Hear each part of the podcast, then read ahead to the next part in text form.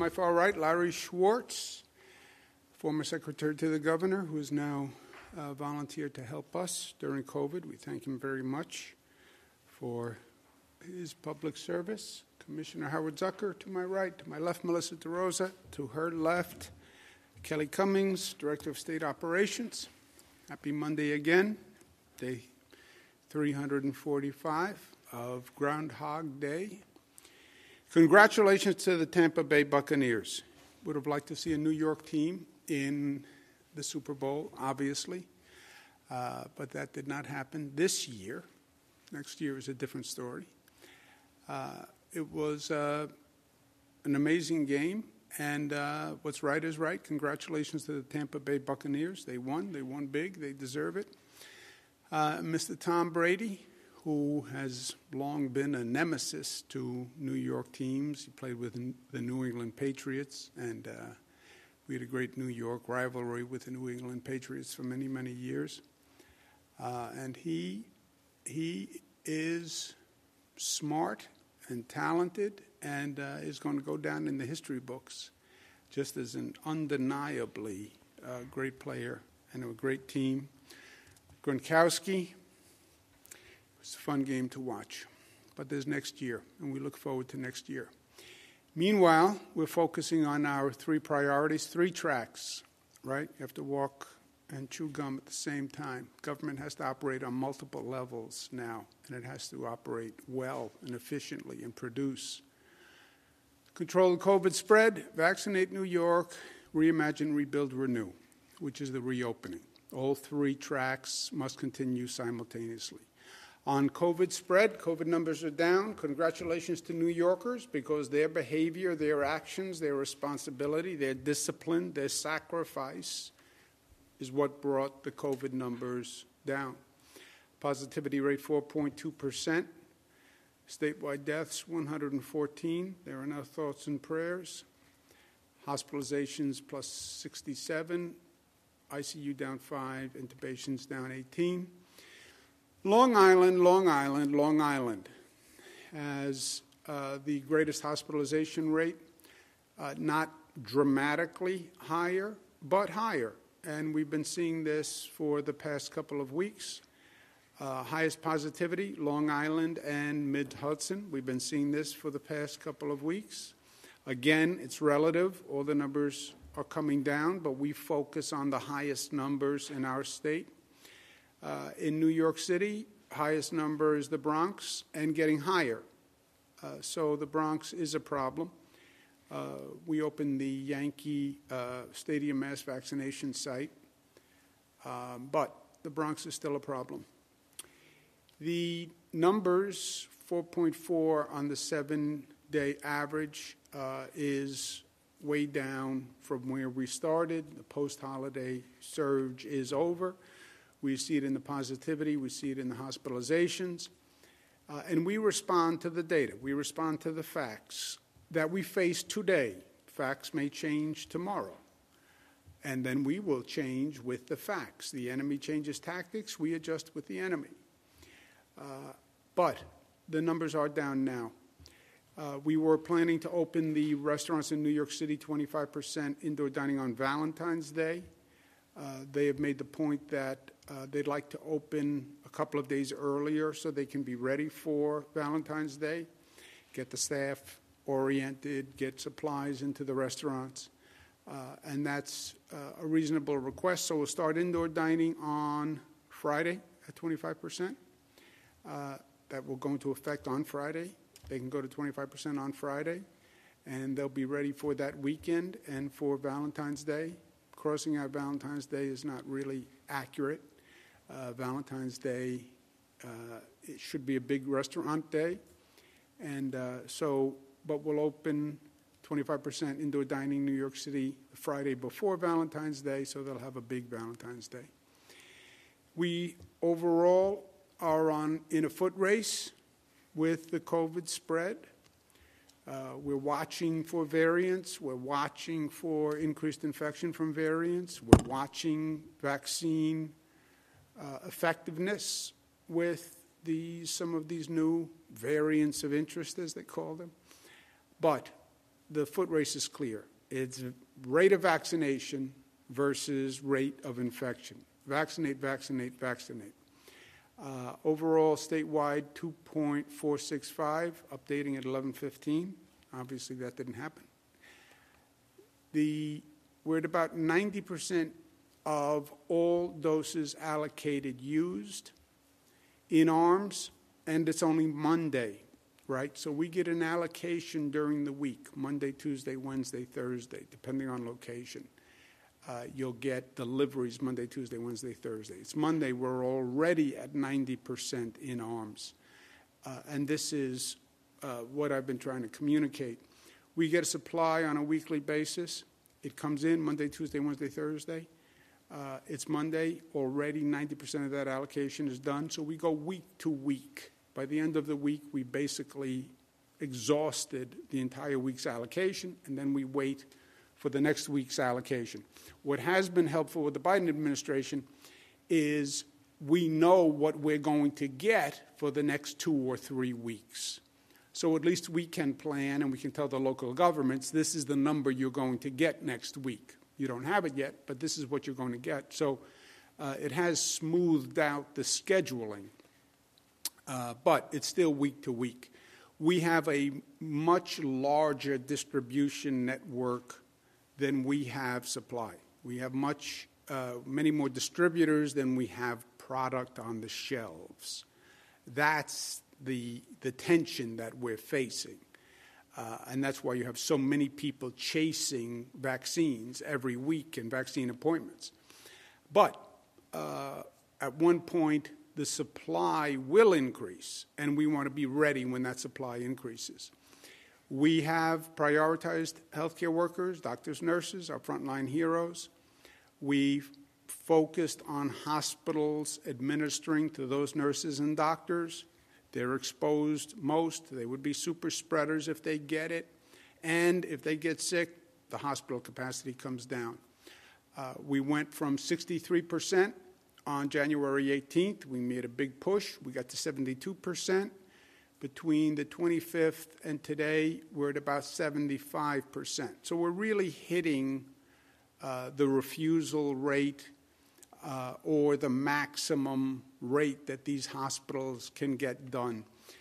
Uh, since we are at that maximum uh, peak number, uh, there are still hospitals that are slower than other hospitals, which I'll mention in a moment. I've told the local health departments uh, for weeks to get after those slow performers. But we're going to take the excess allocation from the hospital workers and use it for people with underlying conditions, comorbidities. Uh, this week, they have the vaccines to vaccinate their workers and finish, uh, but this is it. It will have been over two months that they had the vaccine for their hospital workers. And uh, they were charged with the responsibility of making sure every hospital staff person who would take it has taken it. Uh, hospitals can't say to a nurse, you must take the vaccine. Uh, the nurse has the right to decline. But uh, I want to make sure every nurse had the option, every doctor had the option to take that vaccine they don't want to take it, uh, at one point we understand and we'll give it to somebody else. Uh, so this is the last week for that. There is still a gross disparity in the high performing hospitals and the low performing hospitals. Uh, and again, I asked the local health departments to look into this. But how do you have some hospitals at 100% and some hospitals at 40%, 50%?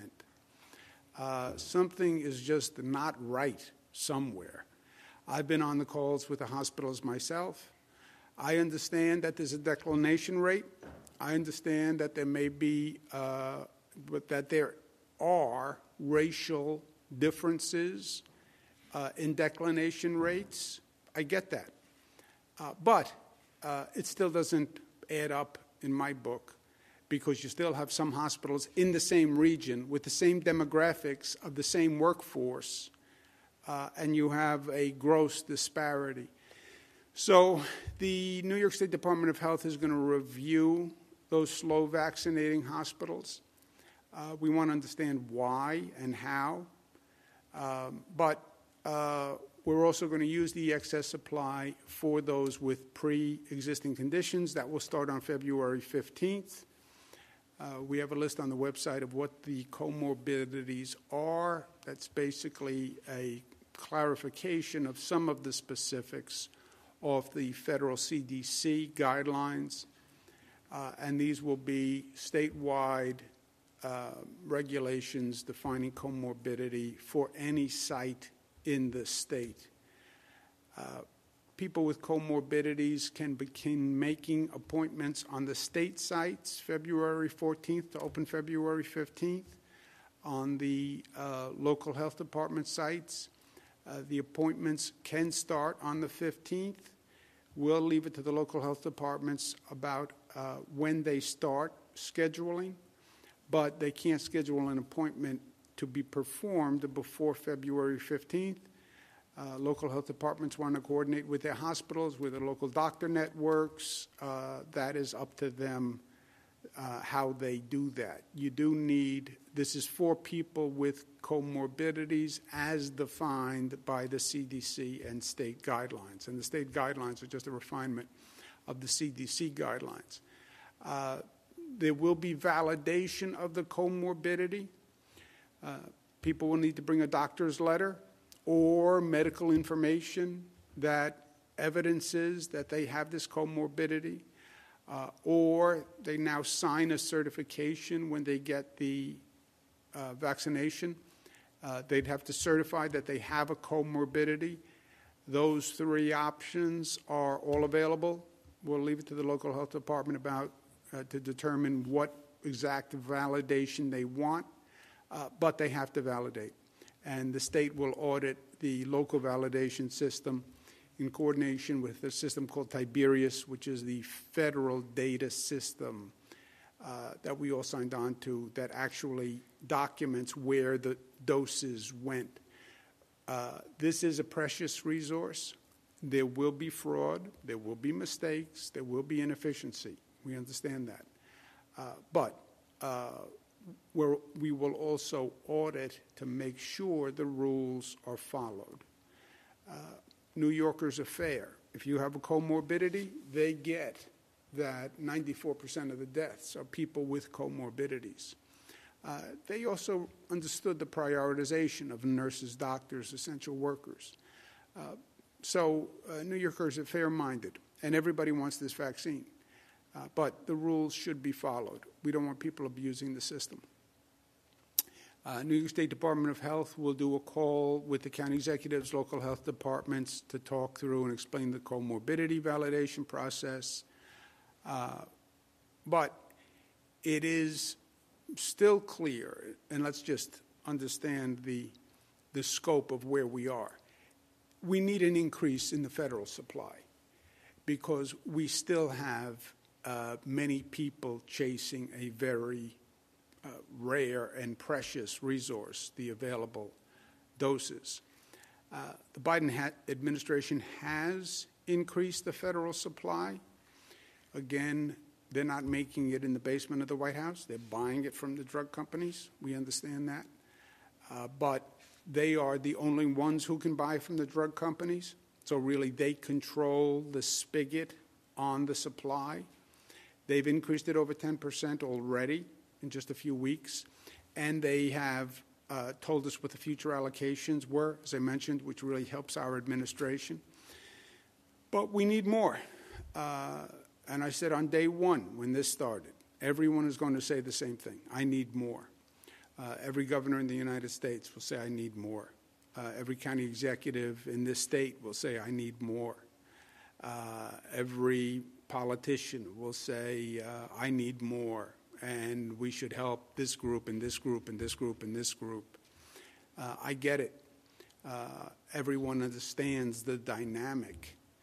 But you have a precious resource, uh, and only Jesus could figure out how to feed hundreds with limited uh, loaves of bread and fish, right? So we need to be fair in the allocation until the supply increases. What could make a big difference in the supply? Johnson and Johnson. Uh, they filed for emergency use authorization. That could be a game changer. Single dose, uh, no super cold refrigeration chain needed.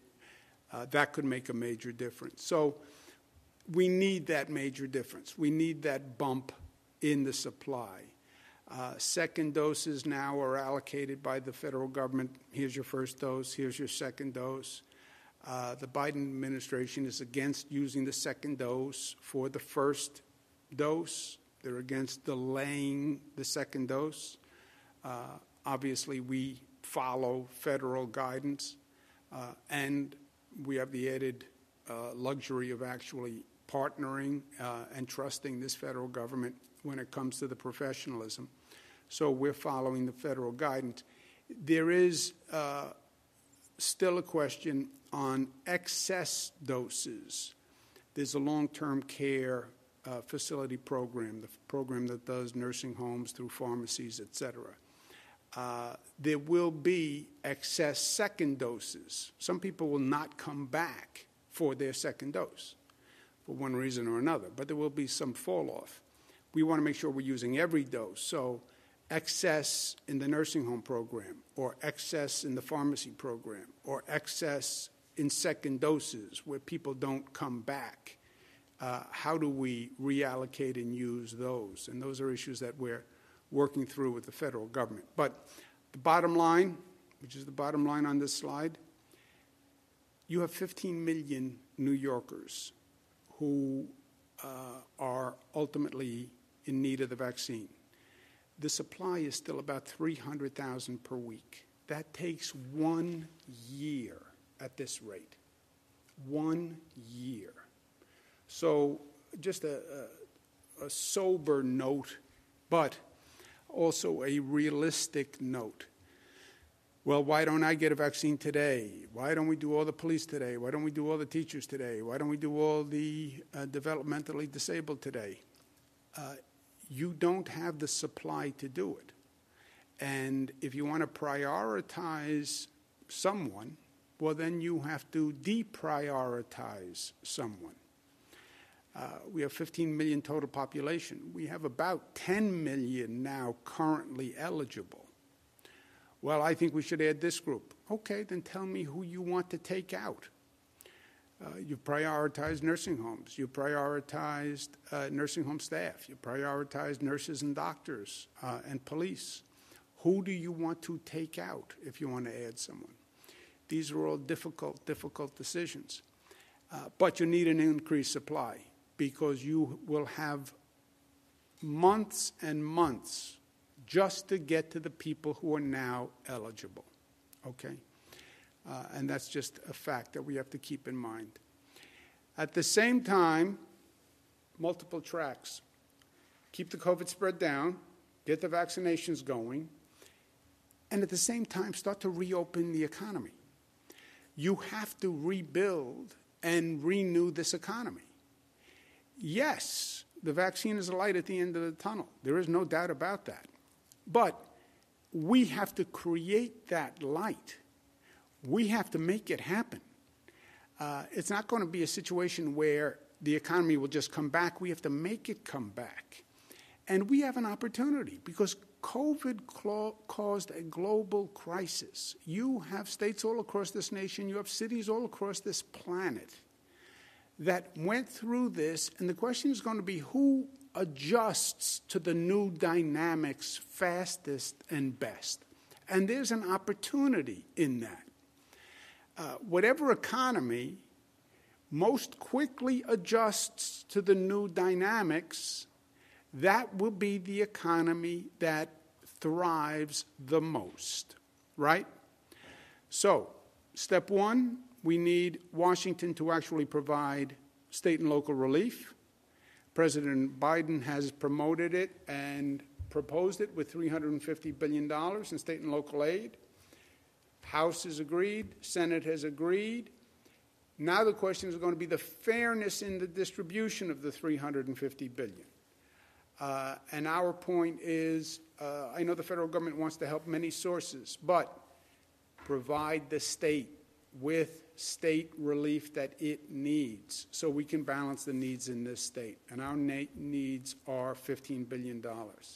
Fairness also means repeal the unfair SALT assault, which, when the Trump administration passed the SALT tax proposal, uh, that was targeted at this state and cost this state more than any other state.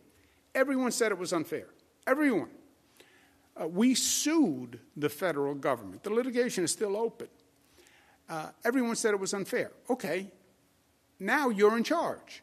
So undo the unfair law, the SALT tax re- uh, reform under Trump, and reduce New Yorkers' taxes overnight. Every day SALT stays in place, cost the people of the state $34 million. $34 million every day. We have so many needs that we want to take care of, uh, and bona fide needs. And it's all about resources. And every day we spend, send $34 million more to Washington because of this SALT law. Anyway, the economy is not going to come back on its own fast enough. It's not about taking the posture of, well, the economy will come back when the economy comes back. No. Uh, we have to bring the economy back. It's how fast we reopen, how we re- reimagine, how we rebuild. This is not a passive time in life. Uh, this is a time where our actions will dictate the consequences. Uh, so we want to be aggressive about the reopening. Cities have uh, taken a real blow during COVID. That's true internationally for a confluence of events. But what makes a city a city, and the reason why people live in a city rather than in a home in a rural setting, is that a city provides cultural and creative synergies. That's what makes a city a city. That's why people want to be in density because they want that energy, they want that stimulation, they want that sharing. A big part of that is the arts and the culture. And that has been shut down all across this country. It's taken a terrible toll on workers, uh, actors, performers. We're going to accelerate that with something called New York Pops Up. And this is really cool and creative. It's the first initiative in the nation that will accelerate the restoration of the arts and performances and creative energy. You have all you have an entire sector uh, of the economy that has been out of work. We talk about the restaurant workers and and people who've been hurt at work. When you shut down Broadway, when you shut down uh, movie theaters, you stopped an entire industry. Everybody understands why, but we have to now nurture uh, that industry to bring it back. And again, it is vital for our cities to survive. Uh, the arts industry workers, uh, many of them have been out of work since March. So uh, we're going to accelerate that reopening with 300 plus pop up arts events all across the state. 300 events in 100 days of pop up performances. And these are just pop up performances. They're free, uh, they are uh, not designed to um, be pre scheduled and draw a crowd because we actually don't want the crowd. But uh, we're going to have the pop up events happening all across the state, uh, over 300. And they will be happening over 100 days. Uh, and it's going to be exciting. These will then be in person pop up entertainments with really great entertainers. Uh, and then they will be uh, shown online, so there can be a social media presence to these online performances. Again, we're trying to thread the needle. Uh, we want the performances. We don't want mass gatherings. We don't want large crowds. So, pop up performances uh, that will surprise people and bring the arts back. It will engage the uh, acting and artist community that is very excited about this. And then it will have the, an online presence. It is an organic effort. It's uh, being driven by artists themselves uh, who are organizing the community and organizing the events.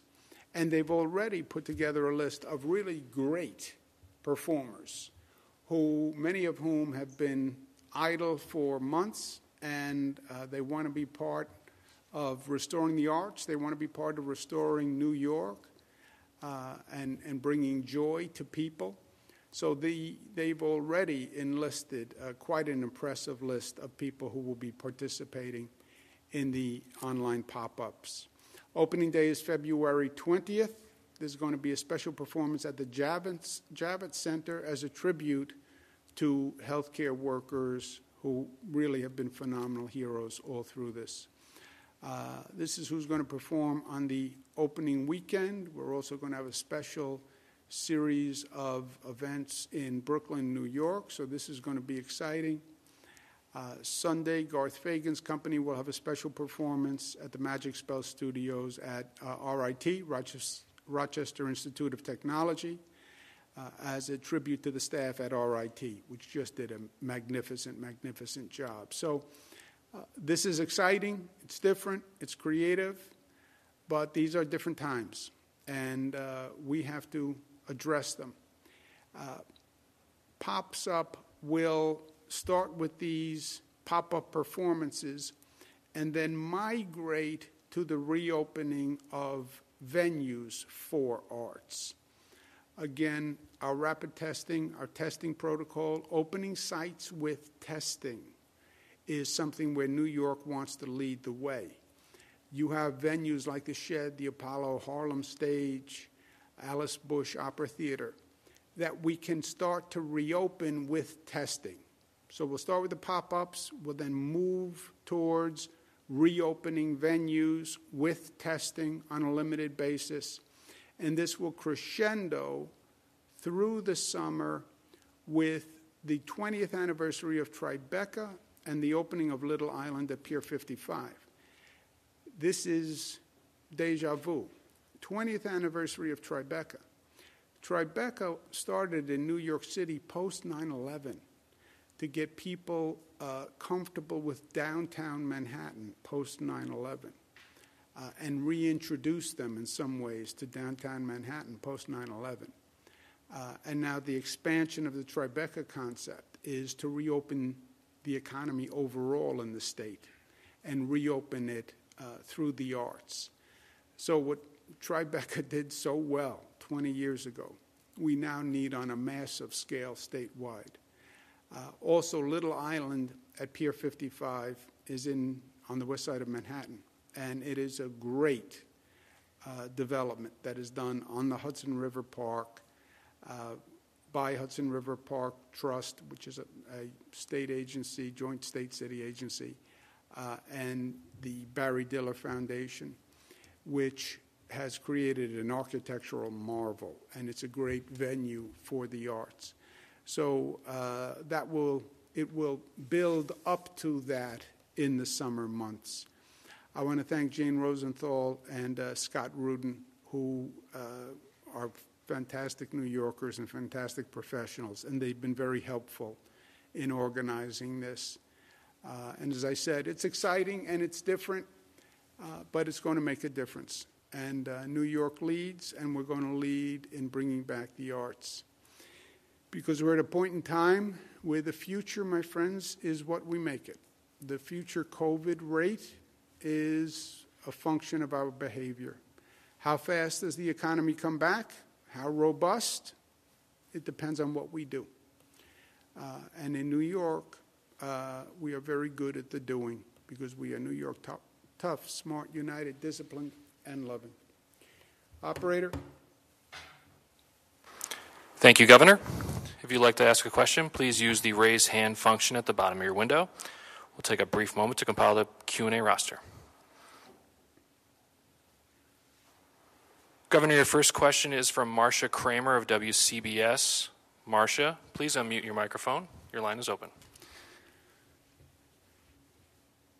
I'm unmuted, Governor. Can you hear me? I'm unmuted, Governor.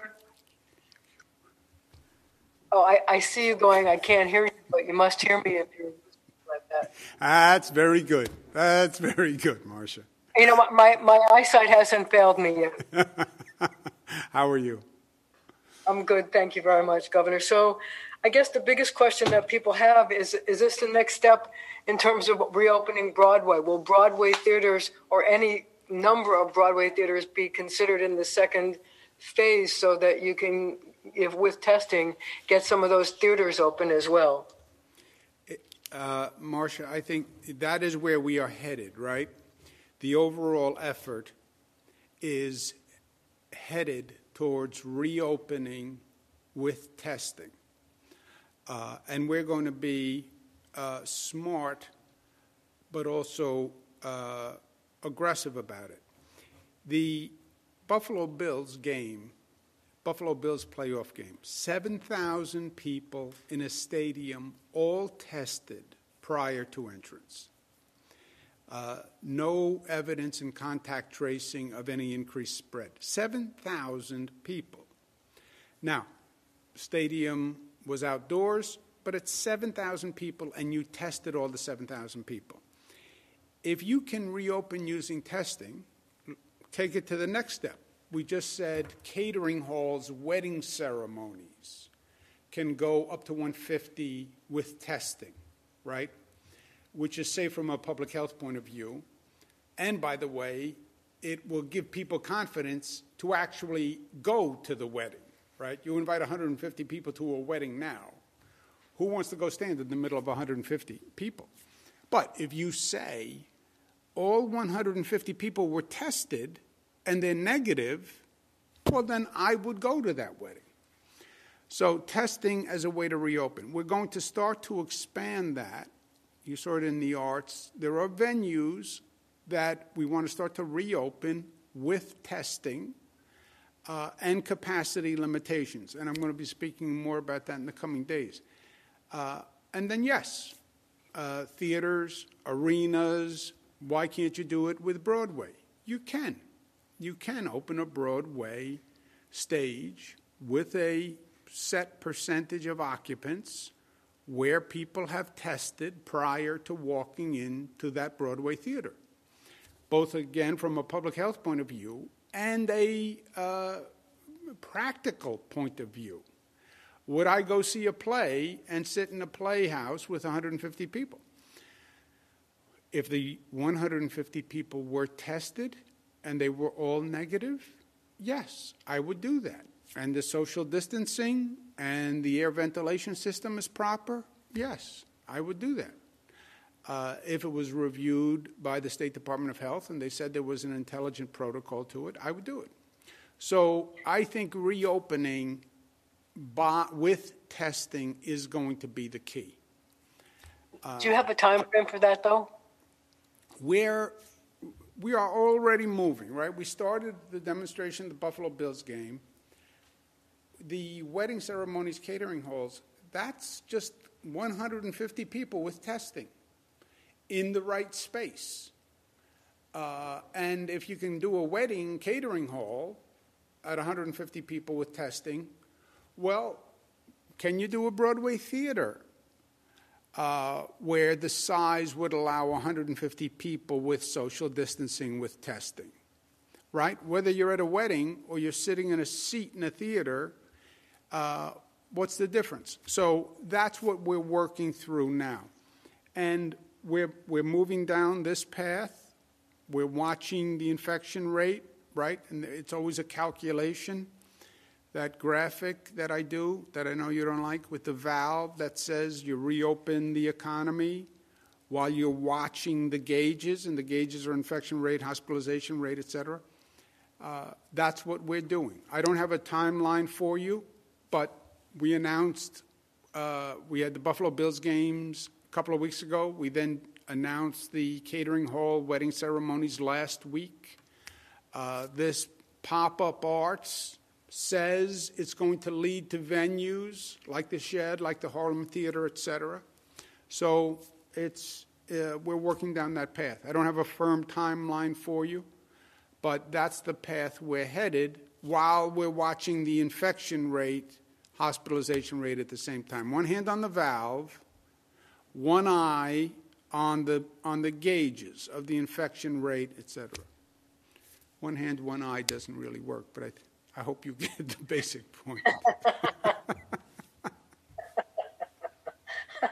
A.J. Parkinson said one hand and one eye is really all you need. Thank you, Marcia. Next question, operator. Thank you, Governor. Next up, we have Gabe Gutierrez of NBC News. Gabe, please unmute your microphone. Your line is now open. Hi, Governor. How are you? Thanks for taking the question. Thank you, Dave. So, uh, um, so Governor, you, I, I get that you've said that you know it's important for public officials to be nimble, flexible, and that the uh, coronavirus changes tactics. But um, you know, there have been some questions about how you reversed your position on restaurant workers uh, being eligible for the vaccine. And it took a few days for the screening website to reflect that. And on Friday, as you mentioned earlier, you announced hospitals would have a week to vaccinate the rest of their workers. That caught some people off guard. And the comorbidities that you announced in that tweet on Friday have yet to be reflected on any of the screening websites. You said earlier you'd have to wait until the 14th uh, to make those appointments. But, Governor, what would you tell people who say that the entire process is too confusing or that you're winging it? Uh, then they don't, I would say, Dave, they don't understand where we are. There is no plan or strategy that does not adjust to the virus and the circumstances. And the virus changes. And by the way, if you don't change with the virus, you lose. You lose. You have two variables the infection rate of the virus. By the way, variants of interest of the virus, hospitalization rate of the virus, uh, effectiveness of the vaccine against the virus, right? That's one cluster of variables. And then you have the supply of the vaccine and how much you're getting. And those two variables change, you have to change. You are responding to variables outside of your control. I don't control what COVID does. I don't control the infection rate. And I don't control how many vaccinations we get, how many doses we get. I can just react to those changes. We talked about 11 times before the holiday season don't uh, celebrate smart. If you have large social gatherings, you're going to see the virus increase, you're going to see the virus increase, you're going to see the virus increase. The number went up. What did we have to do, Dave? We had to adjust to the COVID increase in infection rate. Well, why didn't you just ignore it? Because if we ignored it, it would have overwhelmed the hospitals, more people would have died. Well, why didn't you stay consistent? Because the facts changed, right? You're planning to stay home today. Somebody walks in the house and says, uh, The house is on fire. Why don't you say, Well, I, my plan is to stay home, so I'm staying home despite the fire? wouldn't be smart. So you adjust to the increase in infection rate. How many vaccine doses do you have? I can tell you what I have next week. I can't tell you more than that. Now, if Washington tomorrow announces we're going to get more dosages, you know what we're going to do? We'll adjust to that new fact and that new information.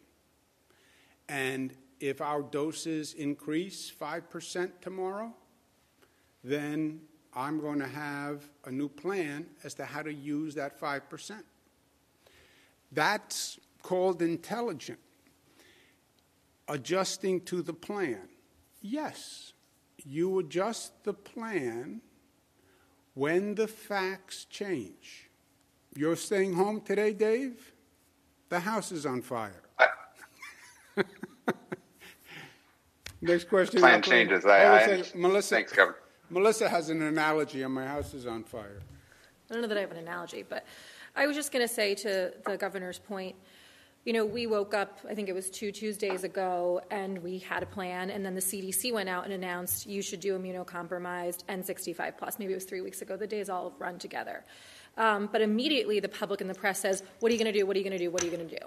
And we do our best understanding the demands of the public, wanting information, wanting answers. We sympathize with people who desperately want this vaccine and who are eager to get more information as to when they can go, when they can sign up, when is it my turn. But to the governor's point, we are in a position where we are reacting to things that we are, are, directly out of our control. So we're doing our best. On Friday, we said it was going to be the 15th. That's the most lead time I think we've given on almost anything during this pandemic. I remember early on, we announced in the morning that the entire state was closing that night. Um, but it's going to continue to be a push and pull and a frustrating process, and we ask the public just to be patient, and we're doing our best. And as the information changes, you are going to see changes coming from the administration. As we can get more vaccines out there, we are going to be adding to the eligibility category. Um, and everyone here is just striving to make sure that every New Yorker can get on with their lives as quickly as possible, which I think is what we all want and need. Yeah, and Dave, let's not lose all intelligence, right? And all common sense. When the federal government announced we were getting 10% more vaccine doses, then I said we have more doses available, uh, and we added restaurant workers. Uh, we are now, I believe, at our max on hospital workers, where we're at about 75% of hospital workers have received the vaccine. Uh, we're at 72, 73 about 10 days ago. I don't see that number going any higher. Uh, we do have an issue why the low performing hospitals were so much lower. But uh, let's free up those unused vaccines. I'm not going to leave unused vaccines on a shelf uh, waiting for hospitals to get uh, uh, past the declination rate. So uh, you adjust to those facts. The White House controls the supply.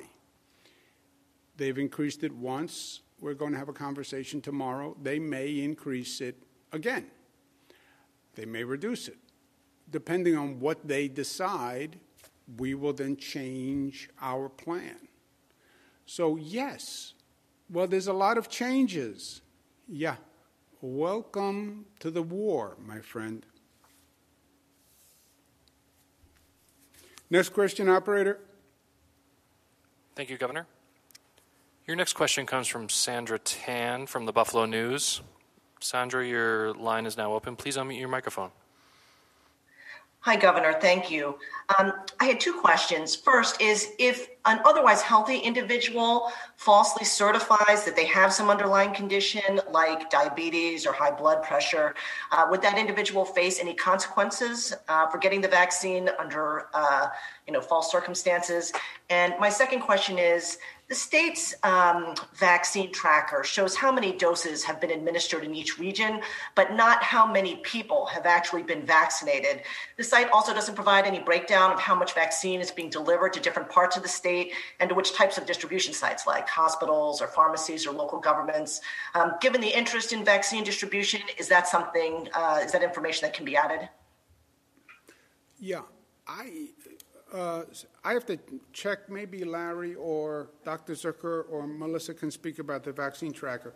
On your first question, look, everybody wants this vaccine. Uh, you know, there was a lot when this started. The skepticism about the vaccine was very high. And by the way, the skepticism about the vaccine is still high, uh, and is higher in uh, black and Hispanic communities. And it's a problem, and we have to deal with it.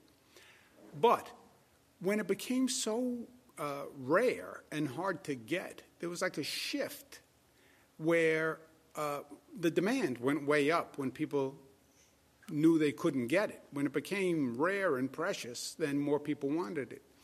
So you now have roughly 10 million people every week chasing 300,000 vaccines. And you have people who sit on a computer all day trying to get an appointment for their mother or their grandmother or their grandfather or their brother or their sister. Uh, and they just sit there hitting the refresh key and they look at all different sites from county government, state government. Uh, they're making phone calls. You have people who are desperate, right? Because uh, they've been at home, they're locked up, they're afraid. Uh, so it is a precious resource. It is so precious that I believe some people will commit fraud. Uh, I was a former district attorney, I was a former attorney general. Uh, you tend to view these situations with uh, an eye towards when you have a scarce resource and high demand, uh, what might happen? There may be fraud. We've already seen cases cases of people selling the vaccine wrongfully, uh, stealing the vaccine. Uh, it's a valuable commodity. Uh, people would pay a lot of money for a vaccine right now. Some people. So yes, if fraud is fraud, and we've asked the people of this state to be reasonable in prioritization and I feel good defending the prioritization. People in nursing homes, yes. Staff in nursing homes, yes. Staff in hospitals, yes. Essential workers, yes. 65 plus, yes. Comorbidities, yes. I feel good with all those prioritizations. I'm uh, 63. I'm not 65. Uh, I'm an essential worker. I said, I'm not going to take it as an essential worker. Uh, but uh, so I'm not in any eligible category. Uh, if a person commits fraud and says they have a comorbidity when they don't, or lies about their age, uh, then yeah, they committed fraud, and that has to be enforced. Otherwise, the whole system's a mockery. On the tracker, I don't know. Do you know, Melissa? Yeah, so um, the tracker, which we're continuing to build out, it's been a work in progress, much like the original um, site when we had testing and the mortality information, and then we added race. So we're going through that process again right now. I know it's not as fast as some um, in the public and the press would like, but we're working on it. Over the weekend, we added demographic data broken down by subcategory so you can see the race and ethnicity of the consumption of the vaccine by um, 1A and 1B and 65 plus. Um, we also added the hospital uh, tracker so you can see the hospital workers by region and broken down by county at the county level and the nursing homes. Um, so, yes, we will continue to build that out. I will take back those specific ones today and I'll see how quickly we can get them updated on the website. Thank you. We're also, just uh, to be clear, uh, whatever doses we have, every dose is precious, uh, as, as I just uh, explained. Every dose, dose is precious, so we want to make sure every dose we get is in an arm. Uh, slow performers versus high performers, we give the vaccine to higher performing distributors because we don't want to provide the vaccine to a distributor who then is slow in actual vaccination. Uh, if there are any excess doses, uh, we're working with the federal government to get approval to reallocate excess doses. In other words, we have a we participate in a federal program that has pharmacies doing nursing homes and nursing home staff. And part of that comes from the state's allocation. So uh, CVS gets an allocation to do nursing homes and nursing home staff. Uh, I believe there's an excess allocation in that program. How do we reallocate excess allocations? Second doses. Some people won't come back for their second dose. I get all the scientists say give the second dose when you're supposed to give the second dose, which means don't use the second dose as a first dose. I get it. Everybody has to get the second dose uh, at the right time. I understand that. But uh, somebody doesn't come back for the second dose. Uh, how long do I have to hold the second dose? There'll be some people who don't come back, who forget, who just uh, hear something else in the meantime, uh, who change their mind. How do we use those excess second doses? That's something else. So uh, we're constantly scraping and scratching to get a- any available doses and getting them to the fastest distributors. Frankly, the single fastest distribution mechanism are the mass vaccination sites. If you're talking about just throughput, those are the fastest, uh, fastest mechanism to get the vaccine in the most number of arms in the shortest period of time. Javits Center, uh, Yankee Stadium, Jones Beach, Stony Brook, mass vaccination sites. Next question, operator. Thank you, Governor. Next up, we have Sonia Rincon from 1010 WINS. Sonia, your line is now open. Please unmute your microphone. Hi, Governor. Question about New York pops up and the performances and performers. Will these be union performances? As you know, many union performers now no longer qualify for their usual health insurance because they barely worked in 2020, and unions help set safety guidelines. Uh, I would have to, Sonia, first, good to hear your voice, Sonia. Uh, I, I do not know, is the honest answer. Um, so I would have to check. The question is are, are all the performers union performers? I don't know. I will check and I will have them get back to you. Thank you. Next question, operator. Thank you, Governor. Next up, we have Narmeen Choudhury from WPIX. Narmeen, your line is now open. Please unmute your microphone. Thank you. Hello, everyone. Um, I want to ask you a bit of clarification in regards to the healthcare workers. You essentially said this is a final week for hospitals to get their healthcare workers um, to get the vaccines that have been allocated to them. But a point of clarification: could they change their minds? Do they have to go through state like everyone else when it to that time that they perhaps want it later on? Also, I want to slip in one more quick one. Long Island, you've mentioned for a couple of weeks as being a problem area, but I have not seen them included microcluster strategy yet. There intention to do so? Yeah, I only heard about one out of every four words. Uh, so I, I think I get the gist of the question. Uh, the healthcare workers, a hospital has had over eight weeks to vaccinate their healthcare staff, okay? Uh, and these are people who don't have to go anywhere else. They're in the hospital. Just come to in the hospital. Give you the staff in the hospital. I have pushing, been pushing every briefing, uh, hospital management to get as many hospital workers uh, vaccinated as possible. We're up to about 75%, which is good. When we started, we were like in the low 60s. Uh, there is going to be a percentage of people who will not take it, and I understand that. Uh, there's a differential now between uh, the black and Hispanic community that has a higher declination rate than the white community. We're working on that. But you're at 75%. Is the decl- declination rate about 25%? Maybe. Uh, but it's been eight weeks and we've done everything we can, and we're going to use the excess. Anybody who changes their mind, we get from the hospitals on a nightly basis how many people are on their staff who have not declined and would take it. And we'll make sure anyone who will take it will have the allocation. We just don't want to allocate more than we're needing. That's true on the hospital program, that's true on the nursing home program, and that's true for the second dose program.